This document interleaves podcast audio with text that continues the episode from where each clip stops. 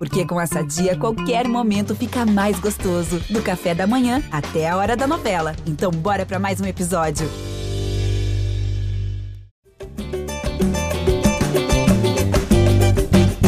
Alô, você ligado no GE.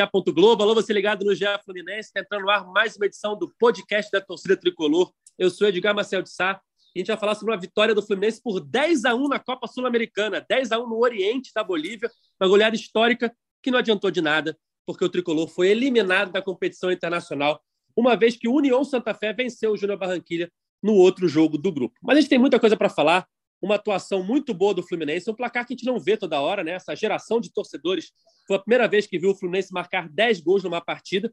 E domingo tem Fla-Flu, 6 horas da tarde no Maracanã, um jogo importante pelo Campeonato Brasileiro. Para falar de tudo isso e muito mais, eu já chamo ele, o comentarista preferido da torcida tricolor, Cauê Rademacher. Salve, Edgar, salve, galera tricolor. Hoje é aquele dia que a gente tem que olhar ou copo meio cheio ou copo meio vazio, né? O, é foi um placar, como você disse, que não é só uma geração que não viu, não. Várias gerações não viram o Fluminense fazer 10 gols em um jogo. Eu não lembro de ver um time fazer 10 gols num jogo, tirando Copinha, que tem uns placares assim. E eu não, eu não lembro de um time aqui do Rio, de São Paulo, dos grandes aqui, fazer 10 gols em um, em um jogo. Pode ter tido, mas eu não tenho essa lembrança. Foi a primeira vez na história da Sul-Americana, que não é uma competição antiga, né? Mas ninguém nunca tinha feito 10 gols num jogo. E na história das competições com Mebol, eu, eu vou confirmar durante o programa, mas se eu não me engano, é a segunda maior goleada da história, perde só para uma do Penharal nos anos 70. Então, assim, é, é, noves fora a fragilidade do outro time, o Fluminense encarou com seriedade, precisava vencer, precisava golear, e foi incisivo, foi Fluminense desde o início, atacou, fez gols, não parou, pegava a bola é, dentro da rede, levava para o meio. Aquele jogo que deu tudo certo, outro time era bem fraco, mas o Fluminense mostrou uma enorme superioridade, uma superioridade que não mostrou assim no primeiro jogo contra esse mesmo petroleiro no, no Maracanã, ganhou de 3 a 0. É, mas era um jogo pós-título do Carioca, aquele jogo da ressaca. O, mas mesmo assim, venceu. Se você pegar o, o agregado, foi o quê? 13 a 1 Fluminense no Petroleiro. Uma goleada para a história. Mas, ao mesmo tempo, a gente tem que pensar que é uma eliminação precoce da Sul-Americana. É, segunda eliminação precoce em competição continental esse ano. Saiu cedo da Libertadores, não foi nem para a fase de grupos.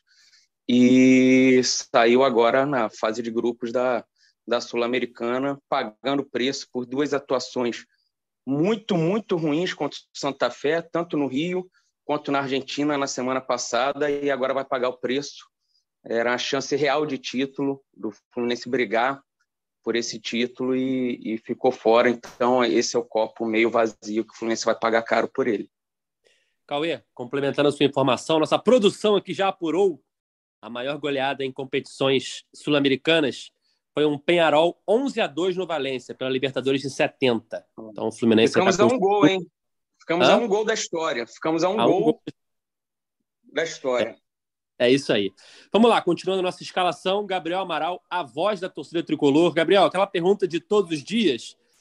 É, tudo bem? Só que eu quero saber agora, nessa situação que o Cauê falou, né? Copo meio cheio, copo meio vazio. Qual o seu sentimento após essa partida? É, fala aí, é, pessoal. Eu, eu, eu tô com um sentimento, óbvio, misto, como todo mundo, né? Mas eu tô considerando o seguinte: o Fluminense ontem, né, nessa, nessa quinta-feira, fez 10 a 1 fez 10 gols. É, a, a, torcida do Fluminense não via 10 gols ou mais é, num jogo oficial. Eu, pô, posso dizer assim: tem poucos vivos a última vez que viu num jogo oficial foi em 1946, 11 a 1 no Bangu. Então, assim, tem pouca gente viva que viu esse, esse, esse jogo. É... E, ah, Gabriel, mas está eliminado. Pô, beleza. É óbvio que a eliminação da. Só que a gente já falou aqui, eu, o Fluminense já tinha sido eliminado duas vezes da Sul-Americana. E esse, essa goleada, para mim, contra o Oriente Petroleiro, fez com que a, a, não tivesse a dor da terceira eliminação. Fluminense foi eliminado quando perdeu o gol, o Fred perdeu o pênalti no jogo lá contra o União, na saída de Abel, e foi eliminado na última semana quando perdeu, enfim, perdeu a chance de ganhar o jogo, né? Jogou muito mal, empatou 0 a 0 com o União lá em, Santa Fé. Então, assim, é, eu até falei, cara, o Fluminense já saiu de lá eliminado, tinha que fazer o impossível. O Fluminense fez o impossível. O problema é que o União fez ah, também o impossível, né?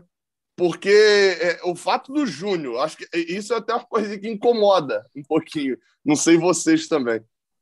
Mas o fato do Júnior não ter ganhado o jogo, porque o óbvio era o Júnior ganhar o jogo. O óbvio era a, a, a, gente, acho que todo mundo esperava de que o Fluminense não fosse passar, porque mesmo se fizesse o resultado, o Júnior era muito favorito. O Júnior tomou quatro do União, né? Quatro. É, Para finalizar o abre aqui, é, Lembra aquela quarta-feira maluca da, de 2011 na Libertadores? É, que todos os brasileiros caíram, só o Santos que passou porque tinha jogado na terça e tal. Não chegou a ser isso. Mas essa quinta-feira é uma quinta-feira histórica na Sul-Americana, onde um time precisava fazer seis e fez dez, e o outro, que era amplo favorito, perdeu em casa por 4 a 0. É, enfim, não é obviamente na mesma proporção, mas dá, dá, dá um tom do que foi essa quinta-feira na Sul-Americana. Essa vitória do, do União foi inacreditável, né? Com certeza foram as circunstâncias do jogo ali. É, 2 a 0 no meio tempo, aí o Júnior foi para o ataque, enfim. 4 a 0 para o União, que é um time, teoricamente, é o terceiro time do grupo, né? Se for ver, assim, é, Fluminense e o Júnior eram, eram os times melhores do grupo. O União é um time fraco, para falar a verdade. Mas se classificou, teve seus méritos e o Fluminense está eliminado. Continuando e finalizando a nossa escalação do dia, Thiago Lima, que acompanha o dia a dia do Fluminense no GE. Globo e estava no desembarque do time na manhã desta sexta-feira. Tudo bem, Noel? Como é que foi lá o desembarque? Como é que estava o clima? Fala, Edgar. Fala, Cauê, Gabriel. É, acordei cedo, né? Esse time fez acordar cedo hoje. Madruguei com os caras lá no aeroporto. O, o, o clima estava tranquilo, não tinha torcedor, obviamente, muito cedo. De repente, se tivesse classificado, ia ter torcedor, né? É, mas não teve nenhuma, nenhum clima de cobrança, né? Como já teve outras vezes também. É, jogadores desembarcaram, é, diria assim, de cabeça em pé. O William até falou com a gente lá, o William falando de tirar a parte, pegar a parte boa de tudo que eles viveram, esse placar histórico, pegando como confiança para frente, projetando o Fla-Flu, é, enfim, mas tem esse lado que o Cauê citou, né, uma segunda elimina eliminação precoce internacional, que abala também uh, as finanças né, do Fluminense. Eu não sei qual lance é, a torcida do Fluminense hoje mais lamenta olhando para trás. Né? Se é o pênalti do Fred desperdiçado contra o, União no Maracanã, se é o pênalti do Borra desperdiçado do lado do Júnior ontem, quando estava 1 a 0 só o jogo né, para o União, ou se é o gol do Arthur no Bragantino no final do Brasileirão do ano passado, porque eu pego para você ver o Bragantino na Libertadores.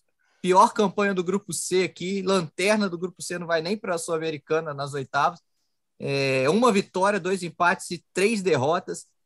Para quê, né? Aquele golzinho do Arthur, né? Para fazer esse papelão na Libertadores. Boa lembrança, Noel. Boa lembrança. Foram muitos não, fatores. Boa, boa não é a palavra talvez ideal. Não, sim, assim. sim. Boa lembrança que eu digo é, acrescentou ao, ao bate-papo. Então, muitas, é, foram muitas contribuições para que o Fluminense chegasse nessa situação. Ontem, 10 a 1 Fluminense no Oriente, uma vitória assim histórica em termos de resultado. Uma atuação muito boa do time reserva do Fluminense. Só Cano e Fábio iniciaram o jogo, é, são considerados titulares. O Fluminense fez 10 gols, 3 com Matheus Martins, um jovem de Xerém que fez sua primeira partida como titular no time profissional. Estava tendo poucas chances e acho que depois desse jogo, com certeza, ele vai ser visto com outros olhos.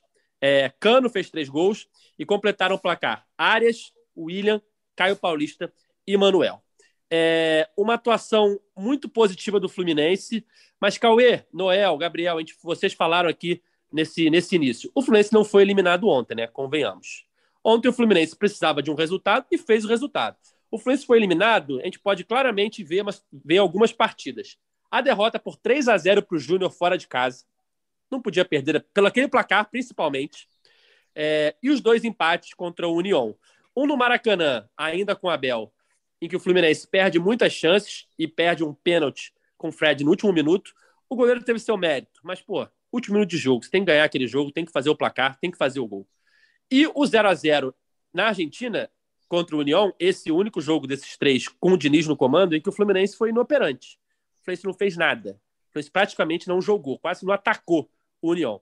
Então, é, acho que dá para dizer que a eliminação não foi ontem, né, Cauê? A eliminação foi um conjunto de erros do Fluminense ao longo do grupo H da competição.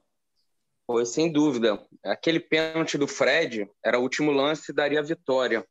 Mas muita gente falando, ah, mas se ganha ali, o Abel não saía logo depois e depois não ganharia do Júnior no Maracanã. É possível. Tem outro detalhe. Então, é. É, se o Fluminense ganha do União, será que o União ia com tanta gana para cima do Júnior, sabendo que o Fluminense ia ganhar do Oriente, que é o saco de pancada, que o União não, não tinha mais muita chance. É muito simples. Perfeito. Não, é, é, é, mas aí teria outro detalhe que é, se o Fluminense enfiando 10 a 1 se ele tivesse ganhado do União independente, o Júnior não teria o, a, a, questão do saldo, né? Se tivesse ganhado na semana passada do, é, do, do União. O saldo do Júnior era melhor antes, né? Só antes. É, mas aí 10. É, não, o Fluminense ia precisar ganhar e de um tropeço do Júnior. Só que será que o União ia ter a garra que teve ontem? Não, ter... não. Então, mas, mas se o Fluminense tivesse ganhado do União, ele não precisava do tropeço do Júnior enfiando 10. Não, ele só Entendeu? precisava do tropeço do Júnior. É, é, não, não, não precisava, não precisaria, porque o Fluminense teria. O, o Júnior ganhando ontem iria 13. Se o Fluminense tivesse ganhado do União, ele estaria com 13 também ele não precisaria do tropeço, que ele teria enfiado 10 no, no Oriente, entendeu? É, ele, ele disputaria só o saldo. É, é, precisaria tirar só o saldo. Ah, tá, entendi. Porque o Fluminense ganha do União, ele ganha dois pontos a mais também, entendeu? Entendi, entendi, tá certo. Vamos lá, continuando, Cauê. Continua o seu raciocínio. Para mim, o grande X da questão foi aquela derrota. A derrota não, o empate contra o, contra o União na, na semana passada. Aquela partida horrorosa que o Fluminense fez muito, muito ruim, parecendo desinteressado do jogo, a atuação muito fraca do Fluminense, não conseguiu em momento algum ameaçar a União. Acho que ali foi, foi onde o Fluminense perde, é, dá, dá adeus, né, praticamente a chance, porque agora era, era um milagre, era golear e torcer por um empate, né? Goleou, mas o, o empate não veio. Só queria ressaltar, Edgar, é, uma coisa que você falou antes. Eu, eu vejo como o principal ponto positivo dessa goleada do Fluminense, essa eliminação, pelo menos a atuação do Matheus Martins. A gente até falou aqui em alguns programas que o Fluminense esse ano estava sem nenhum jovem assim despontando para virar opção pro, ou para o Abel ou para o Diniz. E o Matheus Martins, de repente, esses três gols podem, podem fazer ele desabrochar, ele deslanchar e virar uma opção, é, se tornar o jogador que ele prometia ser ali desde o sub-17, que a gente passou a acompanhar vários jogos passando na TV. Vamos torcer para que ele consiga evoluir, entre bem nos jogos. Primeira vez dele como titular, é, foi o 16 jogo dele pelo Fluminense, eu vi ontem. E se você for tentar lembrar de cabeça, ele normalmente só entrava em roubada também, né? Ele sempre entrava quando o time já estava atrás do, do placar, aí botava lá o, o Matheus Martins. Eu lembro, assim, ele entrar bem dois jogos que o Fluminense estava na frente. Foi contra o Sport ano passado, no Brasileiro, que o Fluminense estava ganhando, ele entrou bem, o Fluminense até ampliou. E contra o Botafogo esse ano, o primeiro jogo da semifinal do Carioca, ele entra, se eu não me engano, já estava 1x0 o Fluminense, ele quase faz um gol também, fez uma, uma boa partida ali, mas no geral ele sempre entrava quando a vaca já tinha ido para o brejo, aí entrava com mais pressão, mais responsabilidade, torcer para ele conseguir deslanchar agora. Não, com certeza. Até coloquei no Twitter isso durante o jogo, que um ponto positivo, né? Ali já estava no segundo tempo, a gente já sabia que o União estava com uma vantagem boa sobre o Júnior. Eu coloquei assim: um ponto positivo desse jogo é o Matheus Martins, que é um jogador muito promissor, que foi muito bem nas categorias de base, naquele time ali que tinha Kaique. Era o Kaique? Tô, agora não sei se estou confundindo. Sim, Era, né? sim, né? É do Kaique, Kaique é. Metinho e tal. Isso, é, Kaique, Metinho, João Neto, Arthur e, e grande elenco.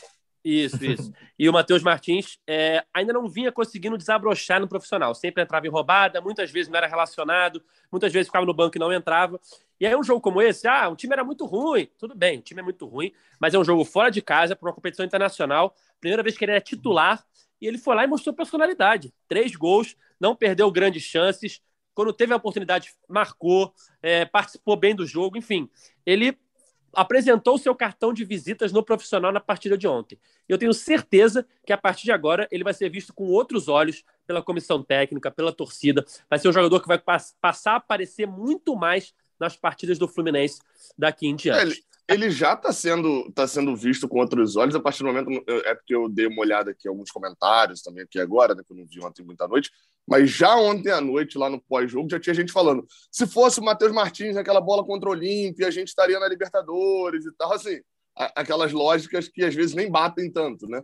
É, é, eu até brinquei que talvez se fosse o Matheus Martins naquela bola, ao invés do Gabriel Teixeira, talvez a gente tivesse com, talvez Matheus Martins que estivesse no Grêmio agora, né? A gente tivesse com raiva de outra pessoa. É, mas assim, já mudou essa visão, né? A, a visão já era de um Matheus Martins fracassado enquanto Kaique estava na Premier League e agora já é uma, uma visão de Matheus Martins e a salvação de todos os problemas do Fluminense. Né? Também tem que ter calma, né? Nos dois casos. Não, sem dúvida, sem dúvida. É... Uma noite também ontem, né, de muitos recordes, né? O Fluminense bateu o recorde adoidado. Sim, foi segunda maior, maior goleada da Sul-Americana, segunda maior da Comebol. É... O Cano entrando na, na top 3 né, dos artilheiros estrangeiros do Fluminense em uma, em uma temporada só. O Matheus Martins virou o segundo jogador mais novo né, a marcar na, na Sul-Americana, só atrás do João Pedro, né, que marcou, marcando hat-trick, né, perdão, marcando um hat-trick, só atrás do próprio João Pedro, que é também do Fluminense. Assim, muitas marcas o Fluminense obteve, é, mas é o, o copo meio cheio, meio vazio, né? Eu acho que uma coisa não, não, não apaga a outra. Eu acho que a gente tem que pesar, sim, o, o, o desempenho. O Fluminense amargou, né? Uma segunda eliminação precoce internacional.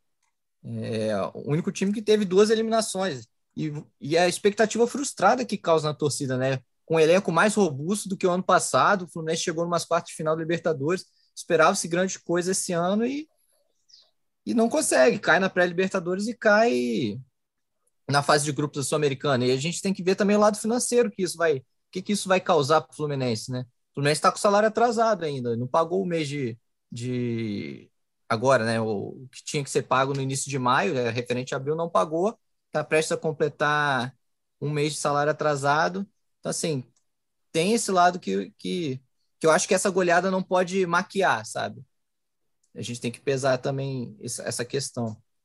Noel, eu, eu, é, isso é até importante de falar mesmo, porque, por exemplo, quando eu digo que o, o, torcedor do Fluminense pode comemorar o 10 a 1 pode, pode, enfim, pode ficar feliz com o 10 a 1 não é dizendo de que, nossa, pouco importa a eliminação e tal. E não é isso. É, é, acho até importante reforçar isso daqui. O meu ponto é, a dor da eliminação, ela aconteceu no jogo, como o Cauê falou, no jogo contra o União. No momento que o Fluminense não consegue fazer um gol e, e, e empata por 0 a 0 e teria que vir pelo milagre. Fez o milagre? Fez, mas a gente sabia que o milagre não dependia só da gente.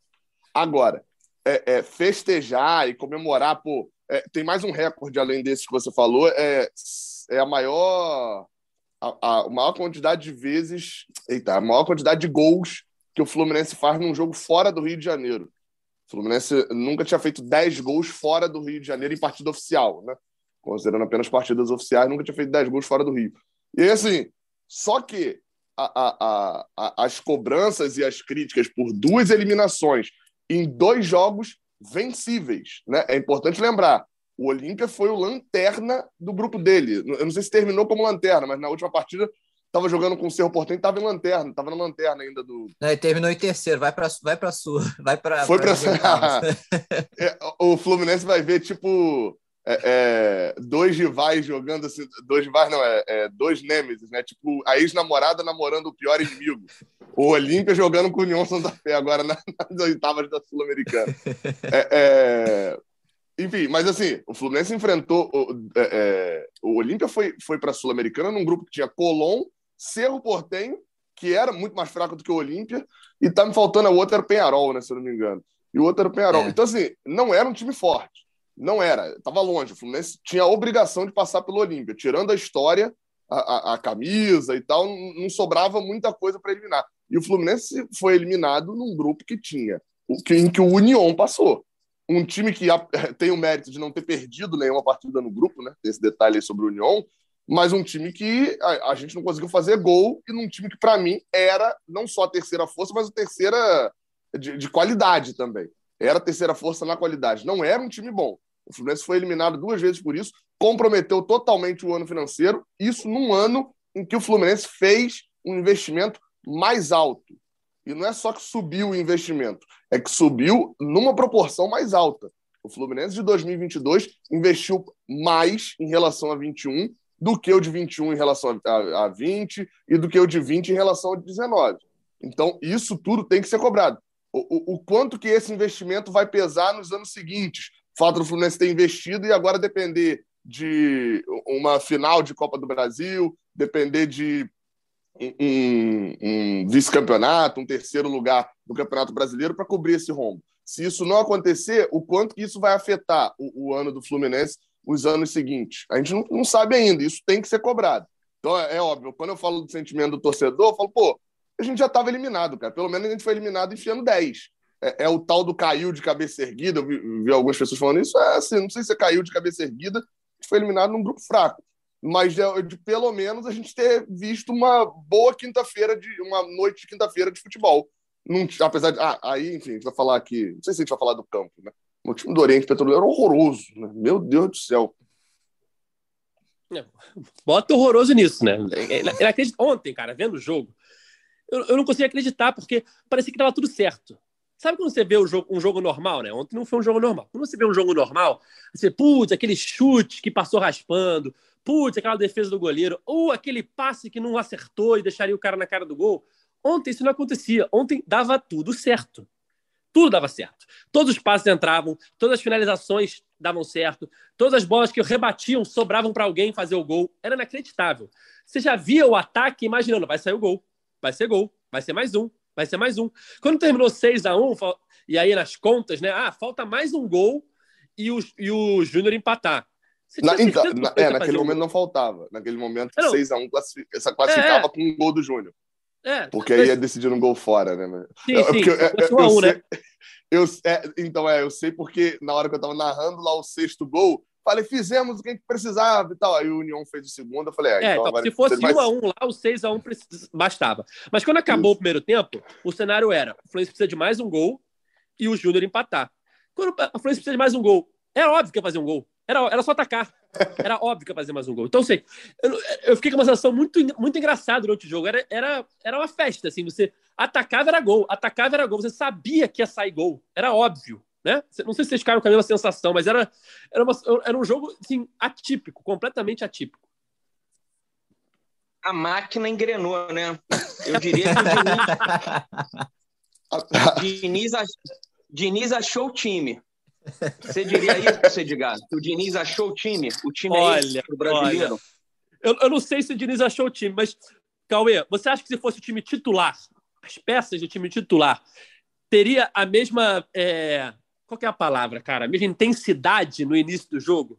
Porque o primeiro tempo ele é fundamental. Ali, os 15 primeiros minutos, 20 primeiros minutos, quando tá 4x1. Os 17, já... os 17 primeiros minutos, é, quando abre 4 É fundamental para a história do jogo. O gol com 30 segundos, aquele início avassalador, ele é fundamental para a sequência da partida.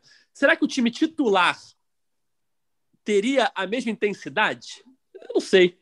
É que nem como a gente via no Carioca. A é, questão então, isso que eu ia falar. Jogava melhor. Eu, eu ia falar que, na verdade, o Fluminense foi eliminado, mas as pessoas deveriam respeitar muito mais essa instituição chamada time reserva do Fluminense. Deve estar invicto na temporada, uma média de gols altíssima. O time reserva, meu amigo, tá, tá brincando. O Nonato e o Martinelli são os grandes jogadores do Fluminense no ano. Eles estão presentes como titulares nas maiores exibições do, do clube no ano toda, todos os sacodes do ano, nós tivemos Nonato e Martinelli comandando o meio-campo. Boa recordação, Cauê. Um nome que surgiu ontem também, Noel, e que é para se comemorar o retorno dele, é John Kennedy, né? Foi relacionado ali, o pessoal não estava muito esperando que ele reaparecesse, Boa. reapareceu, entrou no segundo tempo. É, os lances que eu lembro dele, ele foi bem, quase fez um gol ali que sobrou para o William marcar é um jogador aí que pode ser um importante no restante da temporada, né? O Fred vai se aposentar, o Cano hoje é o, praticamente o único nove que o Fluminense tem no elenco, né? Talvez chegue alguém aí depois da aposentadoria do Fred, sim, Mas hoje, se a gente for pensar, o principal nome para substituir o Cano ali numa necessidade é o John Kennedy. Né? Sim, é ele mesmo e, enfim, voltou, né? É, seis meses depois, mais de seis meses depois do último jogo, no profissional, né? Porque ele jogou a copinha esse ano. É, aí quando tava para voltar da les... É, voltar das férias sofre lesão, quando tava para voltar das... da, da lesão agrava o problema, fora as questões de extracampo que que não é, não é segredo para ninguém, o próprio Diniz já falou, tem que abraçar o jogador, enfim, teve essa chance, voltou a jogar, quase fez um gol, né?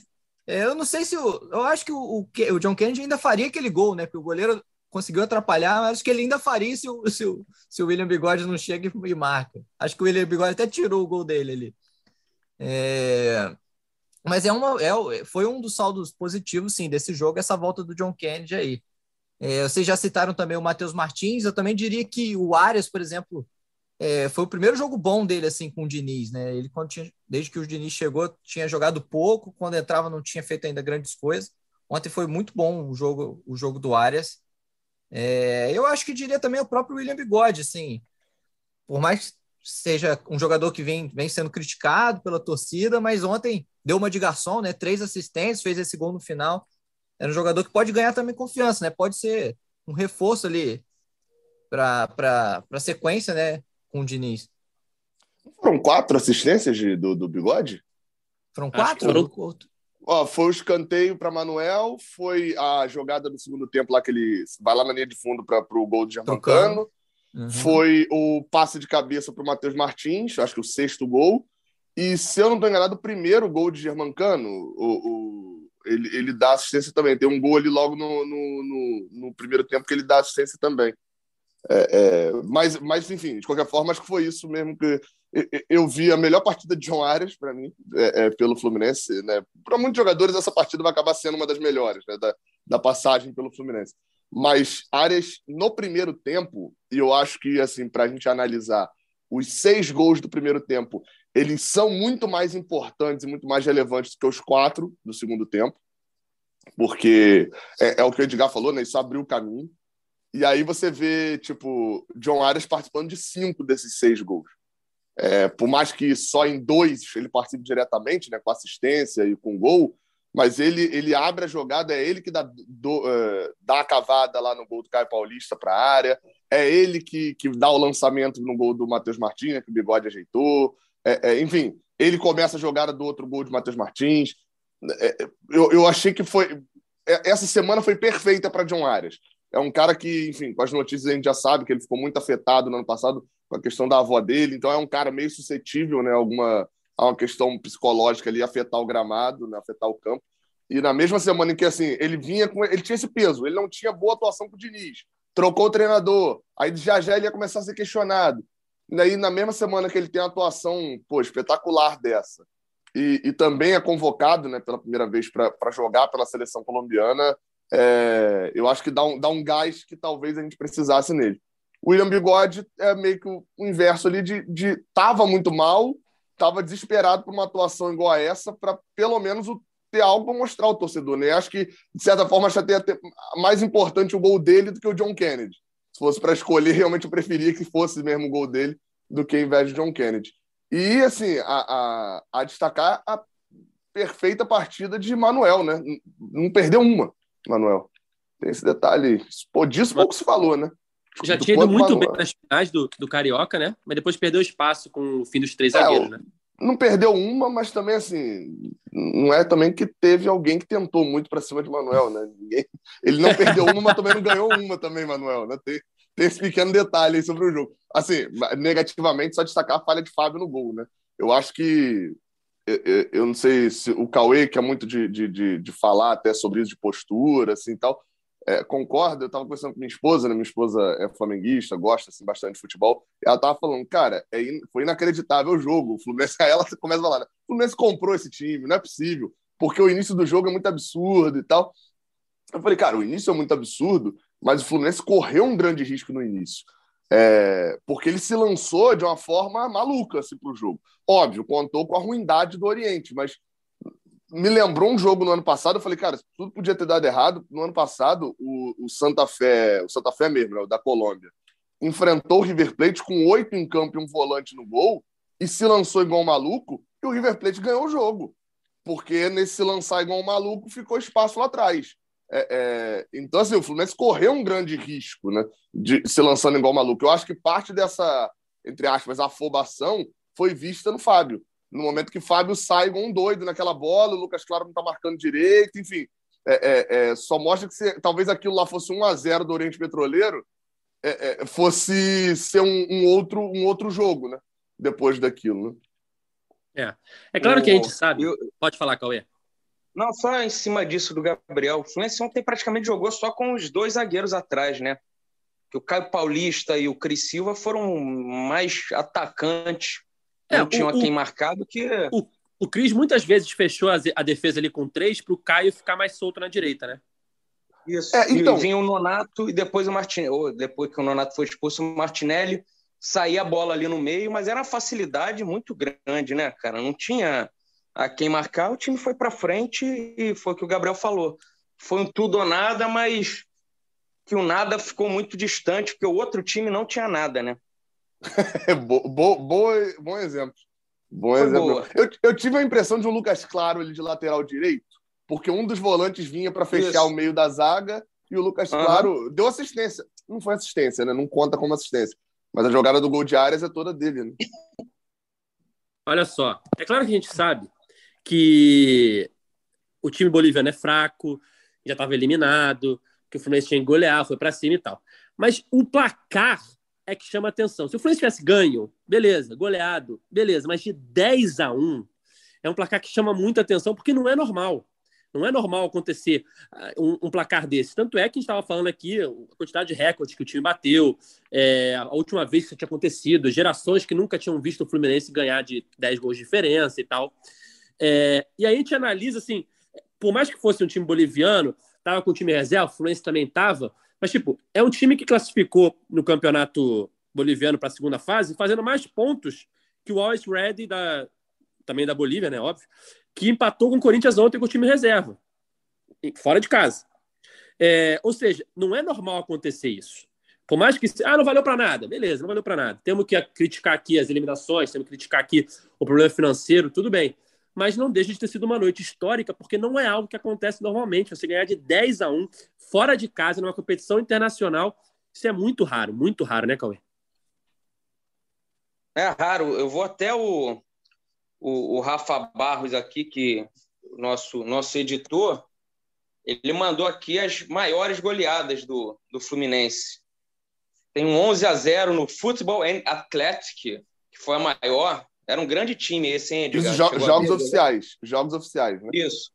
É, era um grande no... time. Vai, vai, vai, seguindo a lista que você vai ver o grande time. É, é porque vocês não viram o futebol and Athletic jogando. Isso é uma, uma seleção. 11 a 0 no Riachuelo, no Carioca de 1908. 12 tá até a 2 hoje no... aí, ó, vendendo roupa, ó. Riachuelo. 12 a 2 no Serrano em 36, 11 a 1 no Bangu em 46, 11 a 1 no Leopoldina em 36. Leopoldina Railway.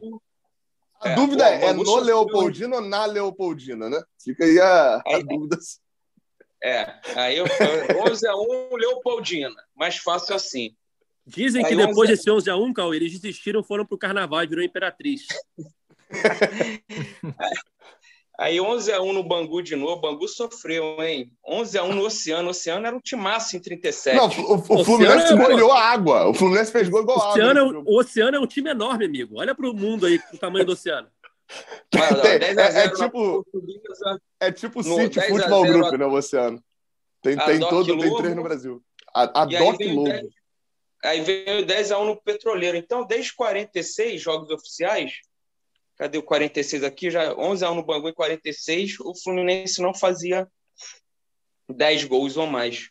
Então, mas eh, antigamente eram esses times aí que jogavam, né? Foram times que não foram para frente, a maioria, mas era, eram times que, que jogavam carioca e deviam complicar os grandes de vez em quando, não? O Edgar, que é mais velho, deve, deve ter uma lembrança melhor. Eu sou mais velho que você, né, Cauê? Então, beleza. É, a questão agora, é, já dito tudo isso aí, que não valeu nada, mas que foi, foi um resultado histórico e tal, a gente fala de momento, fala de motivação para esse Fla-Flu de domingo às seis da tarde. Posso só falar, só falar, só destacar um pontinho negativo que eu ah, claro. tinha esquecido, só de Nonato, né? Não pode. O árbitro, para mim, exagerou. Era amarelo para os dois lados. Mas Nonato foi garoto num nível gigantesco no jogo. Não pode é, é, é dar um mole ali de, de, de, correr o risco de ser expulso. Estava 4 a 1 se eu não me engano, naquele momento. É, é, é, se ele é expulso, isso podia afetar o time do Fluminense. Foi muito infantil de ter dado o, o, tapa lá no jogador boliviano. Ah, mas ele pisou na mão dele. Tá, mas o jogador boliviano estava eliminado. E o Fluminense precisava de seis, sete gols. Para mim foi meio infantil. Correu o risco é porque acabou depois ficando até melhor, porque o árbitro expulsou, ficou mais espaço, né? Expulsou um de cada lado. Para mim, o árbitro errou bastante, assim, né? Porque era amarelo para os dois lados, forçando muito. É, é... Ou seja, numa dessa, ele podia ter sido o Fred de 2009, né? É, é, tem esse, esse detalhe negativo aí para mim sobre o Nonato, que começou jogando muito. Para mim, era um dos melhores do saiu, campo nos 30 primeiros minutos. Saiu né, o Gabriel? Ele saiu transtornado de campo. Achei até que tinha acontecido alguma coisa que a TV não tinha mostrado. Ele saiu muito revoltado ali de campo. O banco de reserva inteiro foi, foi meio que tentar acalmar o Nonato. Ficou parecendo que tinha acontecido algo ali, além do que, do que a gente viu. Eu não era para expulsão, foi... né?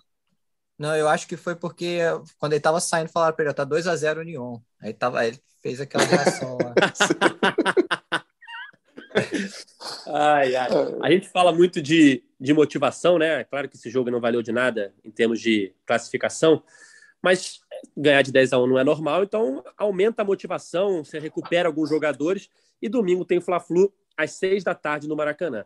A gente fica pensando, o Flamengo se classificou é, no grupo da Libertadores, com uma das melhores campanhas, a sua melhor campanha na história da Libertadores, né, do Flamengo, no caso. Se não me engano, foi a segunda ou terceira geral. É, enquanto o Fluminense foi eliminado pela segunda vez na competição sul-americana. Mas, por um lado, o Flamengo está pressionado pela torcida, o treinador está pressionado, o goleiro está pressionado, e o Fluminense está num bom momento. Assim, com o Diniz, se a gente for analisar aquilo que eu falei de o Fluminense não foi eliminado ontem, o Fluminense do Diniz na, na Sul-Americana foi bem. Em três jogos, sete pontos. Claro que teve aquele empate com o União, que foi ruim, beleza, mas tem todo um contexto anterior. Já o Fluminense do Abel, com quatro pontos em três jogos, é que acabou pesando um pouco mais para a eliminação. Então, esse Fluminense do Diniz está bem, está jogando direitinho, está invicto. Cauê, Noel, Gabriel, quem é que chega com um momento melhor para esse Fla-Flu? Pensando sempre que é, momento individual de jogador resolve, às vezes você tem um jogador é, num, num, grande momento faz a diferença no jogo, um jogador que talvez importante que fique fora e faz parte do jogo e atrapalha. Enfim, como é que vocês veem essa questão da, da motivação e de momento de cada time para esse jogo importante de domingo? O, eu acho que o, o momento do Flamengo é mais tenso que o do Fluminense, porque o Flamengo começou pior o brasileiro. Tem nove pontos só, estava lá atrás, ganhou na, na última rodada, mas não vem jogando bem todo jogo tem vai ali, ou em cima do treinador, ou em cima de um ou outro jogador. O goleiro, o Hugo, tem sido bastante vaiado pelos torcedores, falhou no último jogo. Então, o momento é muito mais tenso no Flamengo do que no Fluminense. O... Uma derrota, eu acho que vai, vai criar um caos muito maior no Flamengo do que no Fluminense. Acho não, tenho certeza disso. E eu vejo o Flamengo mais pressionado para esse jogo que o Fluminense. Então, o Fluminense que abra o olho e trate como o jogo mais importante de sua história, porque é um jogo para mostrar que o Fluminense está no brasileiro para brigar em cima. Porque se perder, vai ficar ali meio de tabela, capaz de ficar a vida inteira nesse perde e ganha. Se ganhar, mostra para o Brasil que, que vai brigar lá em cima. Noel, e a gente soma o retrospecto recente, né? Entre os dois clubes. Nos últimos 10 jogos, o Fluminense ganhou o quê? Nove. Seis? 9 ganhou 6. 9 ganhou isso, 6. 9 ganhou 6, 2 e 1, né? É isso, 9 ganhou 6 e uma derrota. E aí entra esse retrospecto recente também em campo, né? O Fluminense com essa onda aí de ganhar a Fla-Fla normal e recentemente campeão em cima do Flamengo. Acho que isso tudo é, entra em campo também no domingo, né? Sim, acho que sim. Eu acho que vai ser o primeiro Fla-Flu que o Fluminense chega como favorito. Não sei se vocês concordam, mas para um, jogo, acho que é o primeiro que o Fluminense chega, diria, com um melhor momento do que o Flamengo. Isso é um perigo, hein? é, esse é, é isso, tá, tá, invertendo a polaridade, né? Eu discordo. O, o, o, time do Flamengo é melhor. Eu não vejo o Fluminense favorito, não. É isso que eu ia falar. talvez é, é, esse seja o primeiro Fla-Flu em que o Fluminense chega. Você tem muitos argumentos para os dois lados. É, eu não vou, não vou chamar de igualdade de condições, porque eu teria que pensar melhor nessa, nessa expressão mesmo. Mas eu acho que você tem muitos argumentos para o Fluminense. O Edgar citou alguns, né? O, ambiente do Flamengo, a própria campanha do Flamengo no Campeonato Brasileiro é, é um, um, um, ponto positivo para o Fluminense. A própria campanha do Fluminense no Brasileiro é um ponto positivo para o Fluminense, né? A campanha recente. É, é... Por outro lado, você tem argumentos como o Cauê falou, né? O time do Flamengo é melhor. É, o time do Flamengo ele tem mais peças que podem resolver o jogo. O Fluminense tem poucas peças que numa bola podem resolver essa partida. É... Enfim, então, o, contexto do estádio também, né? Normalmente é um contexto contra o Fluminense, por mais que nesse jogo aparentemente até é, é uma boa postura né, da, da, diretoria do Fluminense de abrir três dias antes para os sócios do Fluminense deve ter feito, vai fazer com que a gente tenha um público mais parecido com o que foi o, o segundo jogo da final do Carioca que estava ali 65, 35, 60, 40.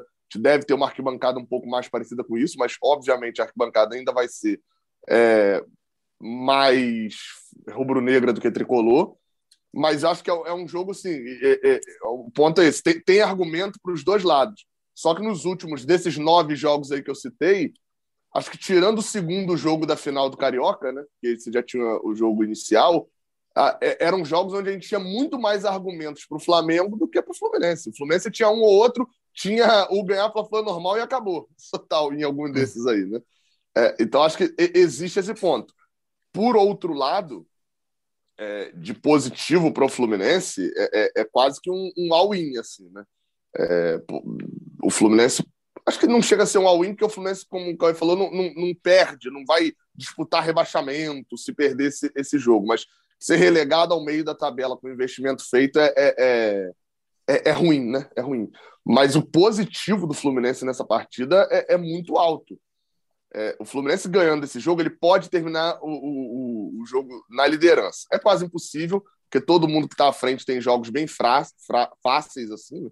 O, o é, pega, joga em casa, ou que joga fora, pega um time muito fraco, enfim. Mas há essa possibilidade. É, é, é, factível a gente dizer que o Fluminense ganhando o jogo termina a rodada no, no G4. E isso é. é. extremamente positivo, né?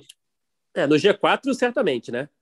Acho que no G4, certamente, o Fluminense termina, mas tem que vencer o Flamengo, manter aí a, a mística do ganhar Fla-Fla normal, como a gente vem falando aí nesses últimos jogos entre os dois times. Galera, é, acho que a gente vai chegando ao fim da nossa edição, podcast da Fluminense 216. Queria deixar aqui nosso abraço, nossa solidariedade à Pretinha. O que a Pretinha rodou ontem, amigo? Porra, tá com labirintite. Com nove, ela já deve ter olhado para ver assim, pô, tá de sacanagem, isso é replay, né? É, é, ela parou assim, falou, tá de sacanagem, tá mostrando VT. Agora para mim. Tá... Cara, 10 gols, cara. Pô, a Pretinha ontem, pô, rodou, não precisa mais rodar por um bom tempo aí. Precisa de um descanso. Mas Fla-Flu domingo tem que ter gol, hein, Pretinha? Tem que rodar de novo. Jogo importante. Já se prepara aí, Abraão, aí, o dono da Pretinha. Já se prepara aí que domingo tem mais jogo. É isso, galera. Fim de mais uma edição do podcast Chefe Fluminense, edição histórica aí de uma goleada por 10 a 1. Não valeu nada, mas é histórico, né? Enfim, valeu, Cauê. Valeu, Edgar. Eu queria mandar um abraço pro Sardinha, que ontem eu trabalhei no jogo, né, na redação. Sardinha estava lá e a cada gol ele falava: Eu vou no podcast amanhã, hein? Se classificar, eu vou. Eu falei que era para jogar sério, que dava, eu vou, mas acabou que não deu, né? Vou mandar um abraço aí pro, pro Sardinha, tá sempre com a gente. Valeu, Gabriel. Valeu, né? É, fica aquele recado, inclusive, para o Gabriel do passado, né? É, é, jamais do vídeo do Fluminense. Eu achava, obviamente, como 99% dos tricolores aí, não vai fazer seis nunca, etc. Fez 10 é, não classificou, é óbvio, né? Mas a parte que mais gente duvidava que era a goleada do Fluminense aconteceu. É, enfim, só para ir para finalizar, o Edgar, até sendo um pré-Fla-Flu, né? Você disse aí que ganhar de 10 a 1 não é normal, mas ganhar Fla-Flu é normal, né? Então, espero voltar feliz segunda-feira. É isso, valeu, Noel.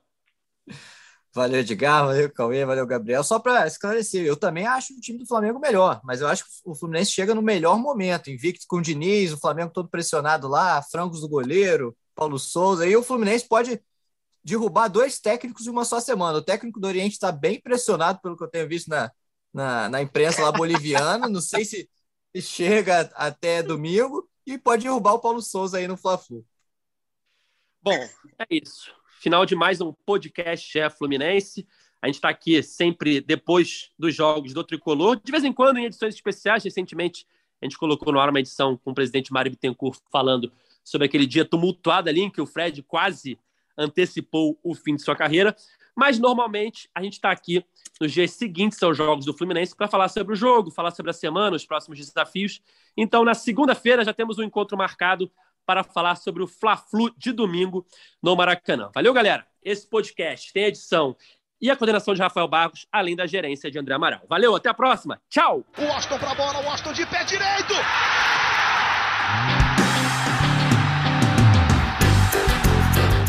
é o GE Fluminense.